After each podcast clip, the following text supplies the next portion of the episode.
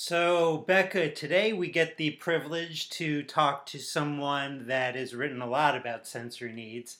And that's that made me think recently about my sensory needs and how I'd, love to hear your thoughts on on it as well of as I get older it seems like I am paying more attention to the things that I dislike like light I only want I, I don't want light. I, I just want natural light. Just natural light. And then just like the sounds, every little sound I'm paying. I, I don't know if I'm more conscious of it or or what exactly is, is going on, but I'm definitely paying more attention to to light, sound, crowd, all of the above, touch. First of all, sensory our sensory profiles I think are just a huge big deal on the spectrum. They don't we could talk about them till we're blue in the face and we still aren't talking about how important it is and how integral it is, right? So like I don't know, I'm like you too, but I think we've talked about it before. The older that I get, it's like I'm reverting back to who I was and how sensitive I was as a kid. Like before I built up that really thick skin that I was able to tolerate things for longer periods. And now the older I'm getting, I don't know if I'm and this is my crux. Am i just so into being my authentic self that i no longer care about complaining to people about all the things i can't stand? Or is it that now i'm an older lady and i'm ornery about everything and i have no tolerance anymore it's like the all of the things i could have put up with um, in terms of other people's behaviors and lights and sensory and all of that i am intolerant now I don't have patience. I don't have anything left for it. Um, and so I feel like there's a little bit of that going on, you know. But we, as we get older, we get really, I don't know, we like our ways, and we feel really adamant about, you know, that need to self care. Like, no, I'm too old for this nonsense, and so I really need to take care of myself. Um, and that feels like that happens. Um, but I am intolerant, and I think we. It's one of the things I really hate um, is other people's noise. So this is a really weird thing. I never heard anybody talk about it. But if I'm making a lot of noise, that's okay with me. it's when it's somebody else's noise that I'm offended. And so I, am now I sit up. So if it's my music that's very loud, all is well in Becca's house. But if it's somebody else's music that's very loud.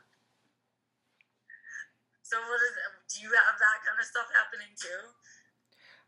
definitely like noises that are surprises to me are are affecting me more. Like I've I just imagined you as like this old man who startles very easily, like in his nurse. Well, I I I mean, sadly, but my my spouse even startles me. Like she, she, she asks me why all the time. Like, why am I startling you so much? So, um, you know, just even even you know. So yes, I, I feel like I am more easily startled than I I was before. I don't know if there you know changes going on in my brain or or awareness. Just let's turn it into a compliment for her. Let's tell her it's because you're so comfortable with her that you're not on alert, and that's how she sneaks up on you. we'll, we'll, we'll put it that way for her. But I'm really excited to introduce our guest because Zosia is one of the people that, for me, when I was having my beginning challenges, the book, his book was the book for me. It was like, oh, here, you want to not feel alone? Here's a book. and I was like, oh, I'm not the only person in crisis at the grocery store. I see. Like, it's not just me. Um, and so I feel like it's really important to um, introduce in the last of our Pride series, the final ins- installation, um, Zosia who has brought us a lot of the information we now know about sensory stuff. Uh, thank you. Thank you for the compliments, too. Um, that was my hope is that people would see, okay, other people experience these things, and um, you know, some just very practical strategies about what to do. Hmm. You know, a lot of advocates back then were beginning to write narratives, and I was like, I don't know if my life is that interesting or not, but what do I do in the grocery store? Right. Well, you know, that's gonna infinitely, you know, that's I need that information really badly. Right. So I am still grateful for that information. I mean, it was the first time that I had seen someone openly say, just wear your sunglasses inside. Like, it's okay. Just wear them. Okay, put your headphones on. And it was like, oh, even just the validation that some of the things I had tried along the way were okay to do, right? Um, and so I thank you for that because it made a huge difference and a huge impact on my life when I got my diagnosis. Well, I'm glad to hear that. As Zosia, you were talking about uh, practical strategies, and you wrote a book in 2006, Life and Love Positive Strategies for Autistic Adults. And a big part of this book was about uh, love and relationships. So I'm not aware of too many books, certainly up to this point, that discussed in much detail about the kind of the intersection of the autistic experience and love. Why did you decide this was something that you wanted to tackle in such detail in this book? Well, up front, I'll be honest that I have not resolved, you know, the relationship question myself. But what, you know, I have seen in narratives out there and what I have experienced a few times now in relationships um, is a lot of blame on the autistic person. So you're just talking about sensory needs. They'll be like, "Oh, you see, the autistic person has all these sensory needs, so I have to run around and uh, accommodate to this." But the truth is, um, all human beings are accommodating each other all the time. It's just that our needs have gotten stigmatized because of ableism and discrimination. So, you know, it's it, I'm trying to push back against that narrative. And again, you know, if you look at the strategies I was try- in the in the book, I was really trying hard to uh, get people to see that it's about communication and negotiation. It's not about whether you're autistic or not autistic. Um, now, I will say I have grown a lot tremendously and been through a lot of things since then. So I still think the book was, you know, a fair attempt at like a first shot of explaining all of these things, but it definitely needs an update. And I am working on more writing right now. So, um, you know, I'm going to continue to write about this because I think that we do need to get away from the blaming. I think that that's, um, it's just not true that in a relationship, um, one person is all the problems. Right. It's like that uh, idea that in a relationship, no person should be the heavy lifter, right? It's like mm-hmm. if you really want to be in a relationship with somebody, it's an equal amount of lifting and you're lifting together otherwise, right? And for a really long time I don't I think we we were not taught self-value and because we weren't taught self-value, we really felt like we had to almost step into relationships already apologizing right? Like you, you enter in it already apologizing for all of your crazy needs and the things that you're gonna do and say, right? Mm-hmm. Um, and I think we need to. That's the beginning. It's like we need to value ourselves a little bit more so that when we enter relationships, that's who we're bringing with us, right?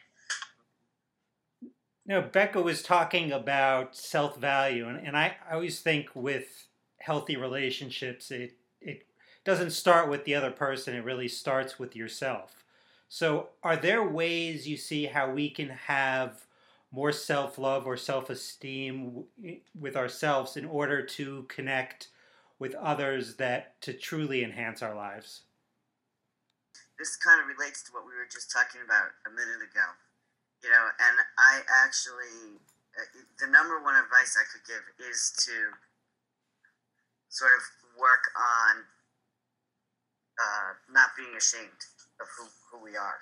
Um, and like I said, I haven't solved this completely for myself. Um, I was in a relationship recently, um, not the relationship in the book, different relationship. And I had been with this person for a long time.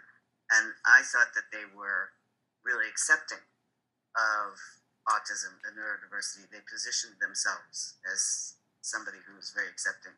And they have a disability themselves.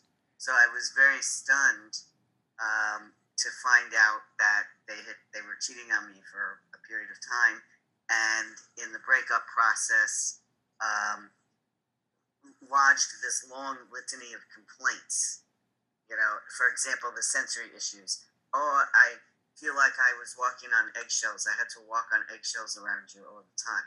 So that made me feel very ashamed. You know, and we can't let that happen to ourselves because Um, you know, Simi Linton, a really great disability studies scholar, has this famous quote where she said, "If someone uses the term special needs one more time, I'm going to throw up."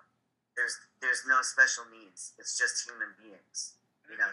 And if you really love me, like Becca was saying a minute ago, we compromise. So here's an example: the sound of forks scraping plates or bowls.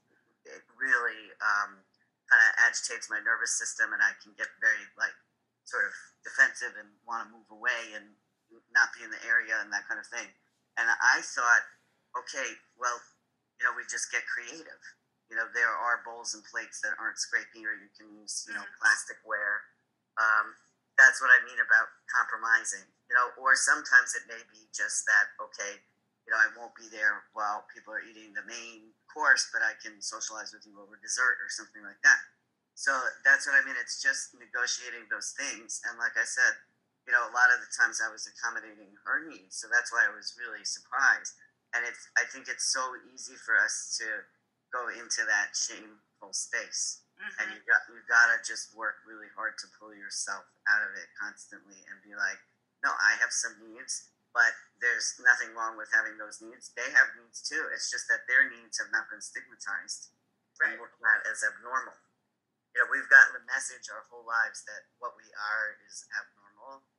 So, like you said, you're going into it already, you know, feeling sort of guilty or bad, like, oh no, you know, we gotta have this talk because, you know, I have this problem. You know what I mean? Right. Um, instead of it just being like, okay, what are the things you're going to need and what are the things I'm going to need, and then let's like work this out because we love each other. Right.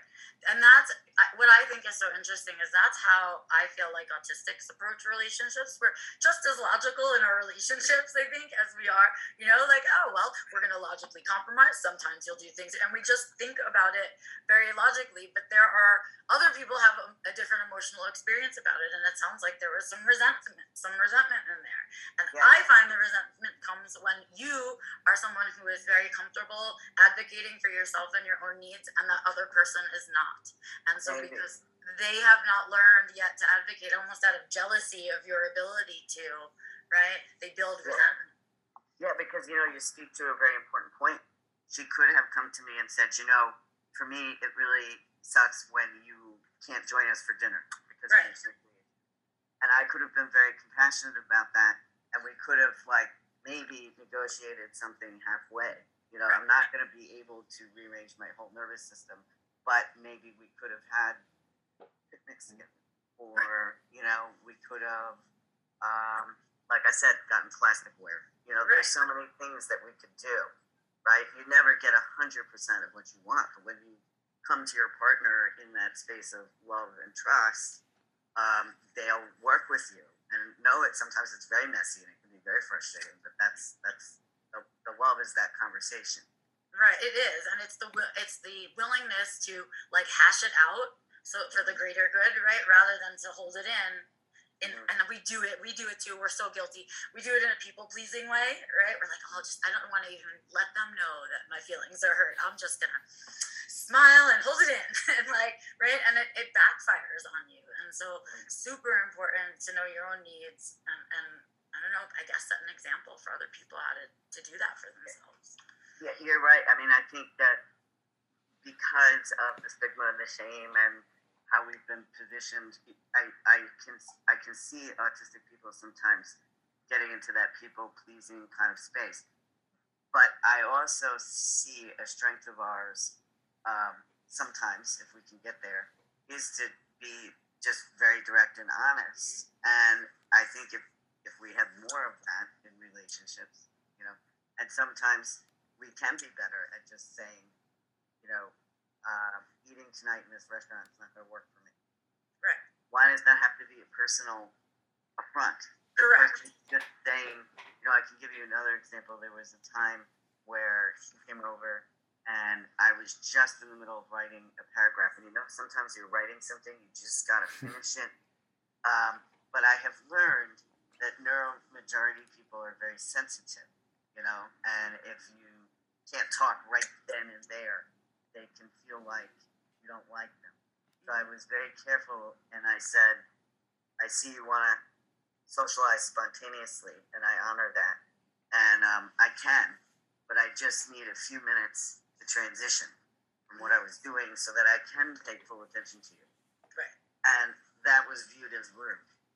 Right. No, Right, that's the part I will never understand that though. I, I, I have I just have given up. And, and what I want to say is instead is I was like, nope, sorry, my stuff is just as valid as yours. I don't get yours. You don't have to get mine. But like, hello, be respectful.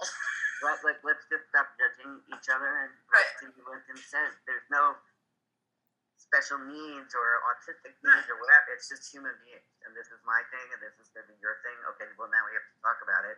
But we, we're, we can work it out. right. And is that well we do and we have a willingness to discuss that. And I, I think that part of it was always is always really gray with neurotypicals, whether it's okay or not okay to talk about something. Like for real talk about it. Like not pretend in their way, talk about it, but really talk about it. Um, and so it's an interesting thing to me. I, I the only relationship that's ever worked for me has been a neurodiverse relationship where I we are both neurodiverse in our own ways. Not that there's not a neuromajority in it. I just have not found success in any other way, and so I'm fascinated when other people try. Well, this is what was so strange about my recent case that this person had some neurodivergence as well as you know their own disability issues. So I think what that speaks to is that you know we're speaking in broad terms and patterns. You know, s- some autistic people and other neurodivergent people are still in a process of self acceptance and may not be able to advocate or may get they may still have some of those neuromajority I don't know how else to phrase it except to say like desires, you mm-hmm. know. And so that's why I think it's. It, we'll get to this in some of the later questions, but I think that that's why you know a lot of communication is so important to make sure that the two people's whole selves are going to be aligned. You know, because if you need a lot of lot of spontaneous socializing um, and I need a lot of like time to transition and, and don't handle interruptions too well, then it, it's not that that's bad or that yours is bad, but maybe we're not the best partners for each other. Right, exactly. Right. You you definitely said something that really scared me: spontaneous socializing. But Anything with a scary thing. that- I'll I'll schedule it. I'll put it on my calendar. We'll do spontaneous socializing then. You know, neuro, neuromajority people love it. They love do. it. They love it. And we can honor that, right? But so then we have Right. to have that conversation.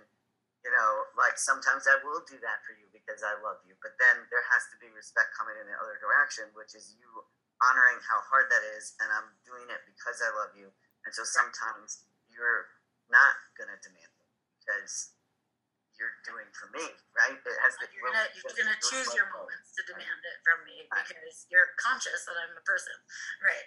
so that, I mean, it's interesting because I I I think well we'll have to, I want to see where the other questions go, but I just think it's so fascinating how much of it is internalized for us and mm-hmm. and how much we live with that, even in relationships, but on a daily basis in relationship with self, too. Well, before we get to that relationship space, some of the first steps are are dating, which I think can be intimidating, especially due to kind of neurotypical expectations in the process. So, from an autistic lens, how do you think dating looks like for things just like meeting someone you like and asking them out on a date, whether it's in person or in in other forms? to the best that I understand it, dating is about showing who you are and enjoying who the other person is. So my advice would be to again, it's it's getting creative and in order to get creative, you do have to be unashamed of who you are. So for example, in our society, typically a date is let's go out to dinner. That's not going to work for me because of sensory issues. Um, I can and do go to certain places and or would do that compromisable situation if I was in a partnership with somebody and it was really meaningful for them to go to a certain place for a certain event, sure. But you know, uh, as a first uh, date and I'm already nervous and you know, so uh, for example, you know, if really need quiet and you like books, why not have your first date at the library and you each pick a book that you want to read and then share with the other person why you want to read that book. But you see, you have to you have to be in that space where you're not ashamed to be this type of person, right? So I understand it can be very difficult. So we have to pair it with that unshaming process and to just mm-hmm. be like, I'm the kind of person who, you know, I'm not going to have that much fun at a restaurant. I'd rather take you to the library or whatever it is. You know, I think dates that have to do with special interests or dates that won't upset you on a sensory level, those are probably the best ones. You know, and it actually works as a good screening tool because if someone thinks that that's totally hmm. weird, goodbye. Yep. right, they're probably not going to be aligned for a good partnership. Right. So I could not agree with you more. I think I went about dating all the wrong way, and it's not my own fault. You know, I didn't have a diagnosis. I didn't really know myself at all, right? So I couldn't really be myself with somebody because I didn't really know who that was. But at the same time, when I finally went through that process and I finally decided that I was going to accept myself and love myself even though I'm a weirdo and all, all these other things about me, right? That when I went on my first date with my husband, which was my first official date ever on my life, otherwise I was just hanging out with friends. And so, you know, it was the first time I'd ever been asked on a date, all of that stuff. Um, and I was like, you know what? We're going to, we went to like a, a brewery type place, and I was like, you know what? I'm ordering chicken fingers and French fries because I want to see if this man looks at me like I'm crazy. Because at the time I was 39 years old, and is he gonna look at this 39 year old woman and say, I can't believe she just ordered chicken fingers and French fries for dinner on a date? Right? And if that was his thought process, I was like, yeah, dude, I eat this every day. Like this is my like life. And so if you can't deal with it, goodbye. And he never said a word and he didn't care. And like I, because I was able to do that for myself and I was able to be comfortable, we were able to proceed into a relationship. Right? Mm-hmm. Yeah. I think that comfort is really key. You were mentioning, um, you know, the most common place, I guess, on a first date is is a restaurant and you know sometimes people don't advocate for themselves and and just kind of go to that restaurant and then as a result a lot of masking happens. So i'm wondering do you feel like there are ways you can think that um, autistics can mask less and be more of their truly wonderful autistic selves in these situations? Well you're right you might find yourself in that restaurant. But you see i i would like to stay take a step back and not wind up in that restaurant. I think that that's how we can reduce the masking. If you don't, you know, if you honor yourself and you don't say, well, I have to do this because society says to do this, you know, it's, but that's what I keep saying. It has to be paired with that unshaming process. You have to be unashamed of who you are. Now, I still think, you know, when you go on a first date, you want to seem really cool and you, you're probably on your best and you probably got all dressed up or whatever like we don't have to deny that. I think that's just kind of how it goes. We're trying to show this person our wonderfulness, right? So, uh, but I think that if you can design dates that like work better for you, that that is that will prevent some of the sensory stress. It'll prevent some dysregulation. It'll, it'll reduce the masking. I also think you'll probably end up having a better date because you can if you are comfortable physically in your skin and your sensory system and all of that, you can be more focused on that person, right? And you can just really be there in that moment, right? And so um, I think that's also part of it. But I love that you said don't end up in the restaurant in the first place because that's your clue, guys. Like, hello, I, if you don't want to go, don't go. Like that's the whole. That was your first clue in, right?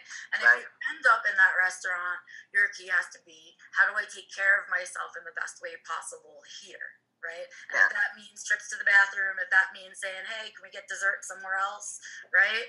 Other ways to compromise. Well, yeah, and the you know you raise a good point because sometimes we plan out the best thing and we don't know things can right. come up, right? So that's another thing too. If you're on a date at a restaurant and it's just too loud because that night um, they have live music or something and you didn't anticipate that. If you say, you know, um, I thought this restaurant would be great, but it's just too loud in here for me. Can we please go do something else? And the other person thinks that's weird, or is like, no, then like you shouldn't be with that person anyway. because it goes back to that thing where we're always, you know, even neuromajority people have that problem too. Like, right, like they go into a restaurant and they're like, you know, kind of um, smells really strong in here. I need to go somewhere else. It's just that when we do it, it's stigma. I keep going back to that, but it's true. Right. It's like, It oh, truly is how, how we think about with that. We worry that if we do that, someone's going to judge us, right? And it's in the worry of the judging that we don't take care of ourselves. Right, you know, because and, and it's true. Society does say, "Oh yeah, I see the autistic person is ruining dinner again," and da, da, and all sorts. And we have to sort of put a kind of we have to protect ourselves from mm-hmm. that because it's it's just it's just not true. All human beings are taking care of themselves and advocating and saying, "Hey, this this bowling alley is too loud. Let's go do something else." You know, like things happen, and that has to be okay. Yeah, it has to right because otherwise everyone is forcing themselves through things, right? They're all part, we're all part of it, right? We're all commiserating in the game, and it doesn't work. I must say too, I don't understand dinners or meals as a choice for any kind of activity with another person you intend to speak to. Like I hate meetings over meals. I hate dates over meals. Like I don't get it. I want to do stuff with you and talk to you, but I can't if I have to cut my food and chew and decide what I'm going to eat and all other things. So I would like to normalize not having meals when you have meetings or go on dates. That's true too. I mean, I think I do sometimes in the right circumstances, but that's that's key, right? You see, like we have one vegetarian restaurant in our city that I know I won't have any like issues with smells or what the food looks like, and I know the people there because I frequent it so much, so I know when the busy times are and when they're not busy. And so sometimes I do like to go to brunch with one or two other people. Um, but we go when I know it'll be quiet and I know there will be no issues with the food, and you know. But um, yeah, you know, that's I think what you're speaking to is that creativity that I was talking about, and I think not just in the autism space, but in our society in general, we need to get more flexible. You know, we we have very narrow ideas about you know uh, how to have a meeting or what is a good worker or you know, and I think some of that is starting to be tested and questioned, um, which is another conversation for another day. But yeah, I think it's about allowing yourself to be a human being. For me, for me, when the food comes, it's not only well, I, I like it because it's not only food, but then it's hopefully a time when spontaneous communication will end and I could just eat. But see, it always goes back to that for me. But uh, so changing changing gears a little bit, uh, Zosia, Becca and I met our life partners through the wild world of, of the internet. Where where do you see the internet's role in helping autistics to make meaningful connections? I think it would be very helpful. I am not anti-internet or social media like at all. I'm in a kind of Facebook support group for transgender guys over 30 and that's been so helpful even though I've never met any of them in person. The caveat here is, um, you know, there's pros and cons to everything. So I grew up in an era where we didn't have the internet until I was well into my 20s. Uh, now, I was not, um, you know, it, it doesn't mean I had no connection to technology. Some of us, I was a little bit of an early adapter because, well, honestly, I was using Telnet in the 80s. So, but the internet as we know it and the World Wide Web and that kind of thing.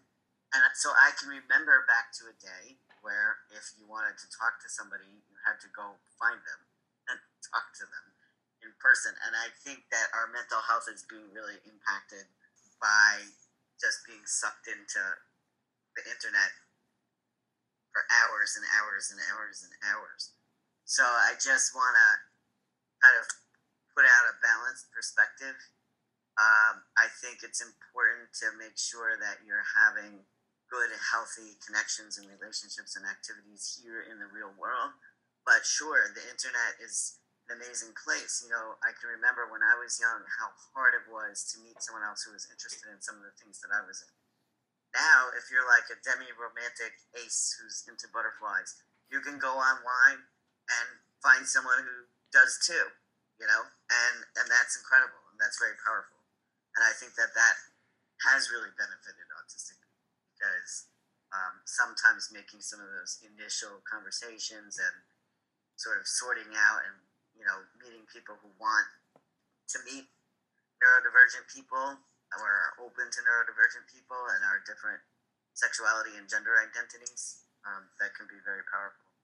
I wanted to talk a little bit about decision making because I think so often for autistic adults there's so much um, social isol- isolation, and that makes it, I think, more difficult in determining whether to bring romantic partners in our lives and if this person's a safe person for me physically, emotionally, or spiritually.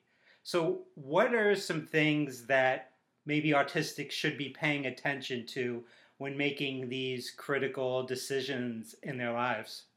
This is an excellent question. And like I was saying, it's kind of a strange way to start the answer, but um, I think it's an important point. Uh, you can find someone and really feel safe with them and believes that they are the perfect person for you, and that can go on for a while and things can change. So we're always not, I don't mean vigilant like you're always on the defensive and watching out for that moment when they're going to stop being nice, but just to keep in mind that, um, you, you know, things can change. So even if you're in a good space, um, just keeping an eye that things are still healthy and going in a good direction is important. Um, I think if you're if you're um, starting out um, and you're looking for a relationship, a um, couple of things. I have this wonderful new therapist. She's fabulous, and she's very neurodivergent, experienced, and um, queer experienced, and just wonderful human being in general. And um, so she she's really worked with me on this and given me homework and things to read and that kind of thing. I think the first thing that comes to my mind is what I call loneliness reduction, and I think I've talked about it in the book, or I've talked about it in other places. And what I mean by that is because autistic people do tend to be more isolated, then someone comes along and they like us and they want to hang out with us, and we just go with it, right? Because we're, we're lonely, and hey, this, there's, at least there's somebody who wants to talk to me. So I think we, we're going to make those better um, social decisions if reduce the loneliness and are not in a space where it's just we're just so um, excited to have somebody willing to talk to us that we just go with the first person, right? So, um, and I, I, I, don't mean to be dismissive here. I know some people really want a romantic partner, and there's special things about that that you don't get in a friendship or volunteering. But if you have some friends, if you're volunteering, if you're part of a club, if you do something on Sundays, you're going to be in a very different space because you will have some people in your life and some activities in your life. And so you can be more judicious. You know, you're not as vulnerable, right? The other thing that she and I have talked about is vetting. And what I mean by that is having people you trust get to know this possible person you might want to be in a relationship with. And I think for a lot of autistic people, we may not think to do that, or it may be harder because we may not have close ties to our family, or we may not have a bunch of friends. But I think trying to do that somehow is, is important. And if you're doing some of those activities I just mentioned that can help reduce loneliness, like signing up for a yoga class or volunteering at the zoo or something like that, you will have people around who can lend their opinion. You can bring the person to your yoga class, and then you can say to the yoga teacher, "Hey, what do you think of so and so? I'm thinking of you know, going with him like long term. And I just, know, she's like, oh, you know, their insight and their reaction is really going to give you a lot of clues. So I think you really do have to find some way to have people you trust vet the person. And that's not because you're autistic. That's just, I think human beings need that, period. Just because, you know, we're, we don't, we just don't see everything all the time. And if we're falling in love, you know, we think the person's fabulous. We're not necessarily going to be critically examining, like for example, you know, how willing are they to compromise? You know, how accepting are they of my needs and my neurodiversity and or my neurodivergence? Um, so those two things come to my mind: reducing, reducing that loneliness, so you're in a good space. Vetting, I definitely think that that's really important. And the other thing that I think is really important too is to really think about the qualities that you want in another person. Sometimes, we, you know, we spend so much. I go in the supermarket And if I'm picking up bread, I spend so much time, you know, like, does it have enough fiber? Does it have chemicals in it? Uh, does it, you know, is it going to taste too much like the plastic bag that it's in? Should I get the one that's in the paper bag? You know, and we spend less time doing that with someone we might be partners with. It's it doesn't mean you don't love them. It, it's very important to question. You know, what do they do when they're angry? Uh, do they respect downtime? What do they like to do for fun? Do I like to do any of those things too? So are we going to have fun together? Or, you know, maybe there are some people who say, hey, you know, you like to do X for fun, I like to do Y for fun. And so we're never really going to, you know, do like, um, you know, our entertainment together. For some couples, that's okay. They like to do their entertainment separately because then they come back to each other, you know. But so that's, you have to be having those conversations, yeah, you know, um, and being really deliberate, you know, and sometimes that can feel funny. Like, don't, I mean, I love this person, so I'll just deal. No, I mean, you really have to sit down and be talking about, like, you know, all those things, you know, how you do your emotions, uh, what your what accommodations you're able to make, what ones would feel you know hard for you, you know, um, all those things. How you like to spend your time, your values, all of those things. It, it reminds me how to remind everyone else out there that the only way to be able to ask these questions of someone else is to know those things about yourself right? So you have to first know for yourself what are the things that I want out of a relationship? What do I want out of a partner? What do I want out of my future? What are the things that are most important to me versus what I don't care about, right? And because that is the long term of it, right? Dating only lasts for so long. And so, you know, understanding what your truly what you your own needs and triggers and all of those things are will help you to better identify who's a good match for you right? Instead of trying out everybody that says yes, right? Right. Or going with the first person who says, "Hey, I like you." I see that happen a lot. Like someone will lean in to an autistic person, and the autistic person's like, "Well, they like me, so I'll just go with it." Mm-hmm. But to have a little more agency and say, "Wait a minute, I see that you like me, but let's have these conversations," you know. And I think knowing yourself that's really key, and also thinking about your expectations too, right? There should be some really clear conversations with yourself and with this other person. Get those expectations out on the table and see if they're matching. You know, when you were talking about social isolation, it made me, you know, it really made me think about networking because, you know, when we typically think about networking, we think about employment and we think about networking in, I think, a neurotypical lens. So I'm just wondering how you've view networking to reduce social isolation within an autistic lens? Well, I think it's tricky because it is a very social activity and it tends to also be very spontaneous, right? You don't know who you're going to meet, but you go to the grocery store and, you know, the cashier's boyfriend is standing there and he happens to mention he has a computer company and needs employees. And you're like, wait a minute, I know how to program. So that's networking. Oh, you know, um, sorry to interrupt, but I'm an excellent programmer, and I just heard you tell the cashier you need programmers. Here's my card. You know, so that's it's very social and it's very quick, and oftentimes it's very spontaneous. You know, so I think it can be hard for autistic people, and um, we may need to break it down or have someone like help us. You know, try it or get used to it or see. But um, I think if we're relating this to relationships you raise an interesting point that I haven't thought about a lot because in a way, dating is kind of like networking. You know, you're putting out, hey, I can do this and I like this. What about you? And then you're seeing if it matches up. You know, so maybe there are some carryover lessons. You know, um, that if you can practice some of that networking skills or you know networking you know getting a little more comfortable networking in more platonic ways, maybe it'll become easier when you're sort of networking and negotiating for an intimate partnership. True. Right. It's practice. It takes practice to speak up for yourself. It takes practice to know how to say things and, you know, to have the courage to use your voice in certain scenarios, right? And so I think it's it's all about practice. Like I, I really struggle with understanding social skills classes because I don't get that your real social doesn't ever happen like it does on that paper. And so I don't understand that. And our brains need repetition to really learn how to do things. Yeah. And so I don't understand why we're not just taking our children out in the world and being like, here's the bank. Wow. So here's the bank. Here's the right, here's the grocery yeah. store. Yeah. Say hi to the cashier. Like that's real life. Totally. I mean, you know, if you're gonna learn how to ride a horse, you need the horse so uh, all the time when I go around, people are like, "Do you like this social skills program that we started, or what do you think about this social?" And I'm like, "Well, where's the peers?" You know.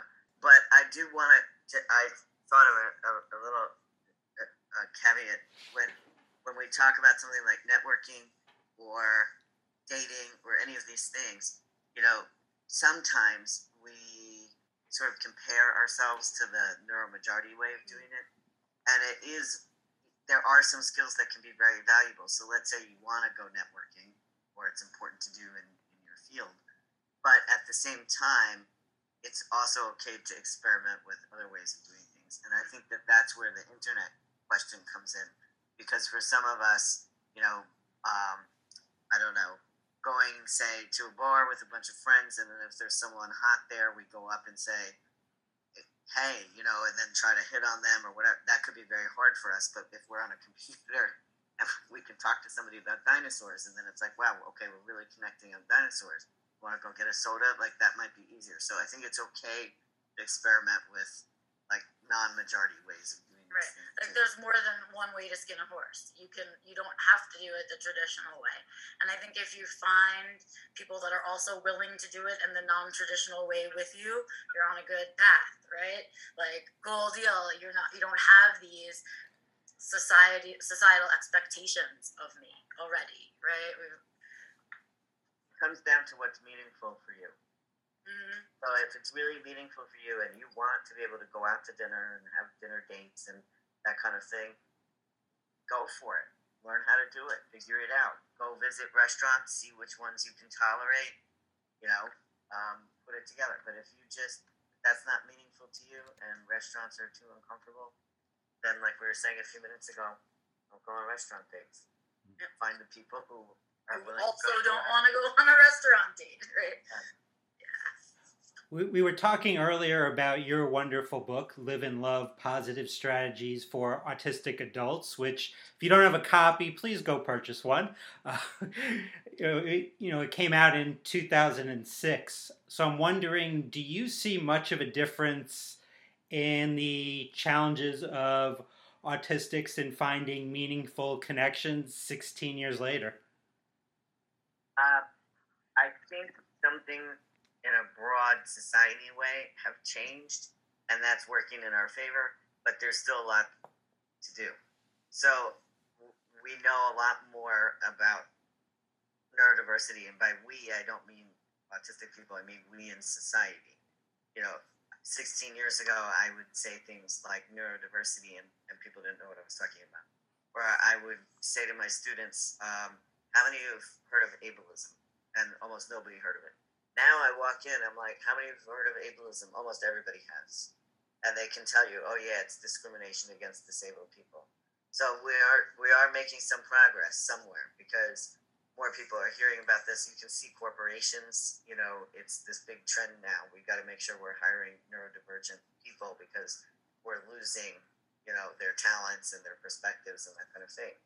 Um, so that's the good news. But you know, as my own personal experience shows, you can be dating someone for years who says they're very open to neurodiversity and very accepting of neurodiverse people and even maybe neurodivergent in some way themselves. And then you come to find out they were harboring this huge resentment and, you know, felt it, you know, put upon because they had to accommodate you so much and da da da da da. So I think that's really kind of the hurdle is how do we bring this down to an individual level? And I think autistic people still struggle sometimes to find other people who really are really mean what they say. When they say, "I accept neurodiverse, you know, uh, diversity, and uh, I'm okay being friends with neurodivergent people, or maybe even going out with someone neurodivergent," well, let's see you really do that, Okay. Right. Okay. Now you've got to walk your talk. Right, and that's that is definitely something that we need to work on is making people walk the walk. Right, we love hearing things that sound right to our ears because when we say stuff, we mean it, right? And we say exactly, and so we love hearing it, but we never stick around to wait for the behavior to catch up, right? And so I think if we're gonna, we need to, as autistics, raise our standards and say, okay, you talk a good game, now walk a good game, right?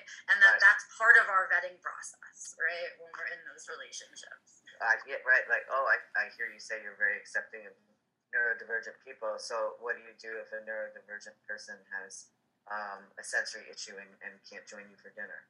hmm Yeah, what, what, or, or you know, you're scheduled to go um, to a movie and then it's too loud. Right. You know, you're going to be like, oh, you ruined my fun tonight, or you're just going to say, okay, well, human beings have, you know, I may be, and, and it's okay if you're sad because we missed the movie, Right. but to center my feelings and my humanness because I'm doing that for you. You know, um, we can rent it at home, or we can try again when it's quieter, or you know. Mhm. Um, so to really test that out, you know. Yes. What about the future of autistics in terms of friendship and love? What are you hoping that this is going to be looking like? Um, well, like I have said, you know, all along this conversation, that sort of de-shaming process, and and and getting over some idea like, oh, that it's so shameful to have sensory issues and not be able to sit with people for dinner. No, that's just who you are, and that's who you are right now. It might even change, okay? Um, and you might even be able to compromise too, because in a very loving space where someone accepts you and can accommodate that most of the time, then the one time they do need you to go to a fancy dinner because their brother's getting married, you, okay, I, I can hack it one night, you know, like for you, you know. Um, so just getting it down to that human to human level and um, destigmatizing and, and differences. Um, you know, and then also I think I've talked a lot about needs and challenges and that kind of thing, but there's a flip side to this conversation too, and I don't want to over romanticize autism. You know, some of us have great struggles trying to do the things that we want to do, and not all autistic people are the same. Um, that being said, you, you know, you look at these big patterns, you know, and most of us are very loyal. Most of us are very honest, sometimes to a fault, but um, I think that that's more of a strength than a fault in a relationship, frankly. I think that um, also we tend to be very interesting people. I have worked with hundreds of autistic teenagers and young adults over the last couple of decades. I have never met a dull autistic person. I mean, I have yet to be introduced to an autistic person who's not interesting. You know, uh, I think that um, if you have an autistic friend or partner, you're very lucky. And, um, you know, we will be there for you. And um, I think it's important to put that in the conversation. Was that it? That's Was that it. the last question? What a good note to end on. Perfect That note. was so pretty. Sorry that I have to enter with my voice and say anything. Um, but that is it for us. And that is it for the, you know, Pride in Our Roots series, too, right? I'm really proud of it, Doug. Thank you for going on this little journey with me and helping me to create this. Um, Zosia, thank you so much for your time, your spoon, Oh, no problem. Energy um, to help us complete this. I'm really, really proud to know you as a person because when I first read your book, I didn't think I'd ever know you. So it's, it's really um, an honor for me to be able to say thank you to the person who helped me when I first got diagnosed. Well, thank you too, because you've done such tremendous work, especially around girls and women, you know, um, and really, you know, leading on that. And that's so important, you know. So, and I appreciate all the pieces that you're putting out there, these different projects. Know, it's excellent.